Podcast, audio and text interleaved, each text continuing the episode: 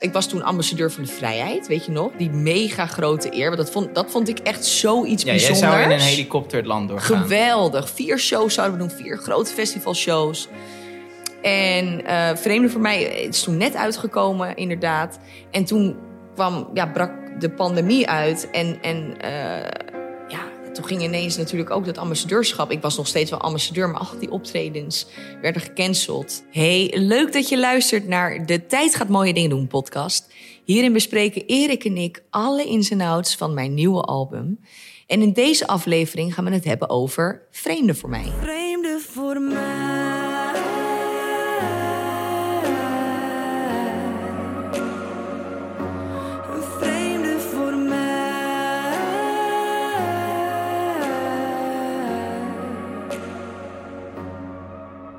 Ja, ik denk een beetje een, een, een buitenbeentje op het album, maar ook weer helemaal niet. Ik zal even uitleggen. Ehm, het is een buitenbeentje in zoverre dat het enige liedje is dat je niet met je producer Clifford Coelho hebt gemaakt. Ja, Je vaste guy. Dit heb je met de Companions gemaakt. Companions en Maxine, Maxine en Jan Textra. Daan Texter. Ja. Het is al ruim drie jaar oud. Ja. Ehm, en ehm, er zijn nog meer liedjes tussen je eerste album en dit album verschenen. Bonnie en Clyde, Kapot, Mama's Klootzak. Die hebben het album niet gehaald. Nee. Die zijn ook echt al vijf jaar oud of Ja. vier jaar oud. Dus dan wordt het misschien ook wel een beetje raar. Deze wel. Waarom? Nou, ik had wel het idee bij dit liedje. Kijk, bij, bij de liedjes Kapot en Mama was een klootzak. Ik bedoel, ik vind het echt keiharde songs. En zeker om te spelen. Je merkt ook in het publiek gebeurt er echt wat. Eh, heel veel mensen hebben die liedjes ook in hun, echt in hun hart gesloten. Eh, maar ik was daar best nog wel heel erg zoekende. En dat was ook echt wel in die tijd dat ik natuurlijk best wel in ja, gewoon een heftige depressie eh, zat. Ehm, hebben, toen hebben we die liedjes opgenomen. En vreemde voor mij was voor mij wel zo'n soort van tone of voice van... Oh, zo, ja, dit is wel gewoon de eerste stap van het album waar we mee bezig zijn. En toen waren we natuurlijk helemaal nog niet eh, direct met een album bezig. Als in, eh, ik, ik zat toen nog niet met Cliff in de studio. Maar eh, ik vind Vreemde voor mij, dat, dat vond ik zo'n bijzonder liedje om te maken. En ik, ik zat ook op dat moment in een hele verdrietige periode privé. Nou, daar weet je natuurlijk alles Hij van. maakt heel veel los. Hij ook. maakte heel veel los. ehm, dus ja, ik vond het niet meer dan logisch om deze er toch nog op te zetten. Ik weet dat jij daar ook groot voorstander van, eh, van was. Ja, ik zie het een beetje als een soort overbruggingstune. Tussen die zoekende fase na eh, de bevalling Ja, postnatale depressie. Echt pittige jaren. Ja. Heel diep gezeten. Toch er bovenop gekomen. ehm, wat zoekend, creatief. En dat dit het eerste liedje was waarvan zoiets had van... Oké, dit is een goede richting. ja, Eh, Heel veel reacties gehad. Heeft het goed gedaan. Je hebt er echt heel veel promo mee gedaan ook. we hebben denk ik nog nooit zo'n grote promoronde gedaan als eh, die keer. Ik denk dat wij in twee weken tijd twintig keer hebben opgetreden. Zoiets, het was ja. echt, echt bizar. Het liedje zit ook echt in elke vezel. Als je Ja. hem zingt... Je kan hem eh, in de originele versie spelen. Je kan hem met alleen keys spelen. Ja. Hij zit helemaal in jou. Ja, nu spelen we hem vandaag de dag eigenlijk alleen maar eh, Heel klein. Heel klein. Dus is het alleen maar tof om de oude keys. beetje Enya-vibe weer terug te brengen? Zit ik nu Nou, ik vind dat inderdaad dat, dat ploem, ik noem het een ploem, Ja, dat vond ik, dat vond ik zo'n mooi dingetje eh, daarin. Dus ik zou het wel heel leuk vinden om dat weer terug te brengen. Maar ik moet wel zeggen, we, het wordt natuurlijk altijd wel een soort momentje in de show ook. Vaak ga ik even voor op het podium zitten om echt even dicht bij, bij mijn publiek te zitten. Ehm, en en eh, omdat die zo klein wordt gespeeld nu... Er zit natuurlijk best wel een hoog stukje in... waarin je echt even in alle agressie... eh ben helemaal klaar met jouw stem in mijn hoofd, weet je dat? Het, het voelt wel als een heel bijzonder moment. Dus eigenlijk, ja, hoe, hoe kleiner die is... zie jij de tranen in het publiek ook? Of is Ja, dat, zie je dat niet wel. door licht? En... Nee, soms wel. Nee, dat, dat vind ik zo fijn. Want Ik, ik heb natuurlijk in het verleden ook best wel vaak in de Ziggo Dome opgetreden tijdens eh Holland Zingt Hazes. En ik vind eigenlijk het aller- allerleukste gewoon om, om in kleine, eh, nou niet de kleine zalen, maar de grote popzalen te spelen. Omdat je daarin nog zoveel contact en interactie met je publiek hebt. Dus ik zie zeker de mensen die wat vooraan staan, zeker wat er gebeurt. Het is heel bijzonder. Dus zeker bij dit liedje ook, dat mensen echt zo geëmotioneerd raken, omdat ze het, het, het ook ja, meemaken of voelen wat er aan de hand is. Dat, dat is echt wel ontzettend bijzonder. Ja, Dit liedje heeft heel veel, heel veel losgemaakt, ook bij jou. En, te, en tegelijkertijd, je bracht uit hè, deze ding. En toen besloot je even te stoppen met releasen, op de rem te trappen. We hebben er eerder aflevering ook al Ja. over gehad.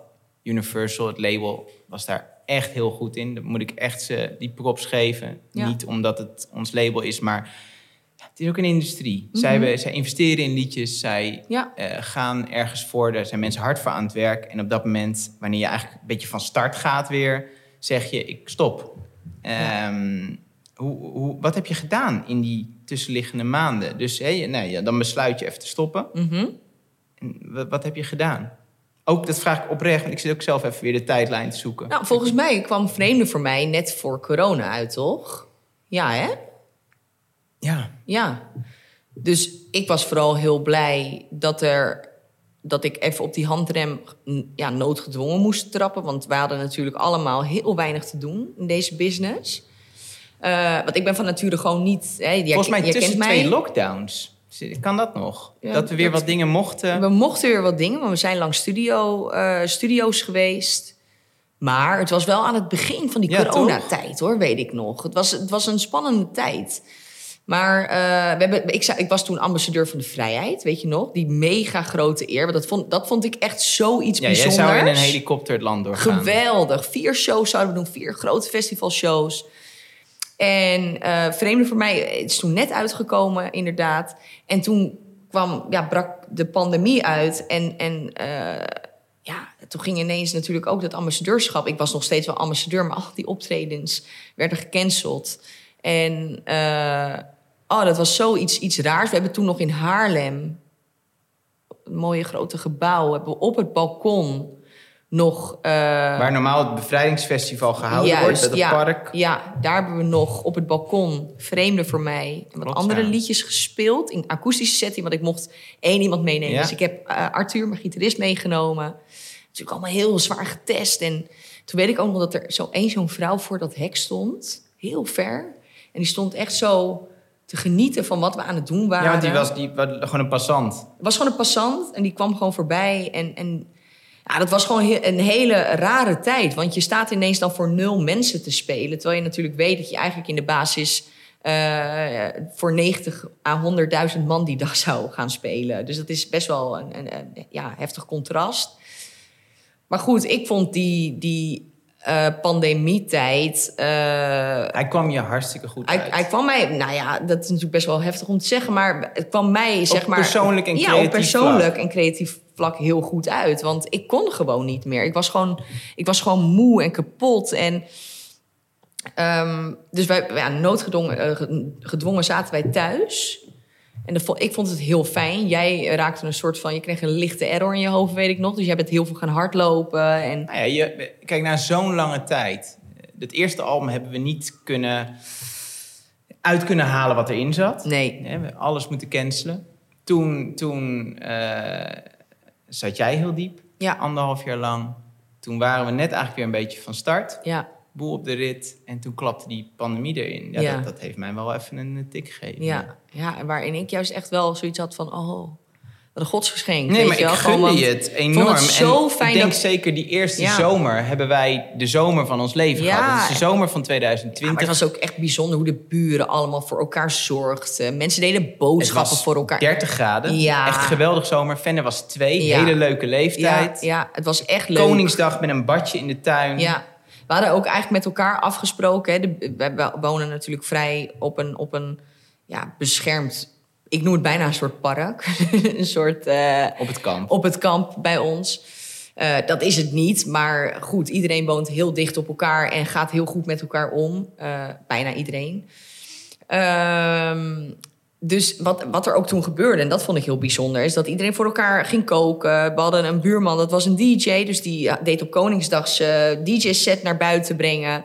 Uh, wij maakten de cocktails en iedereen deed wat in de tuin. Dus iedereen liep ook even langs om dan ja, eh, iets, eh, iets bij jou te halen en bij, bij hun te halen. En we hadden ook met elkaar wel echt heel duidelijk afgesproken... we gaan met elkaar in, in eh, quarantaine. Dus we zorgen constant dat we gewoon ge- blijven testen. We zorgen dat we niet te veel mensen zien. Ik vond het wel eigenlijk een hele mooie, mooie tijd. daar hebben we het eigenlijk nooit zo over gehad. Ja, om- vooral omdat jij het heel erg nodig had. Mhm. Maakte je je nooit zorgen in die periode?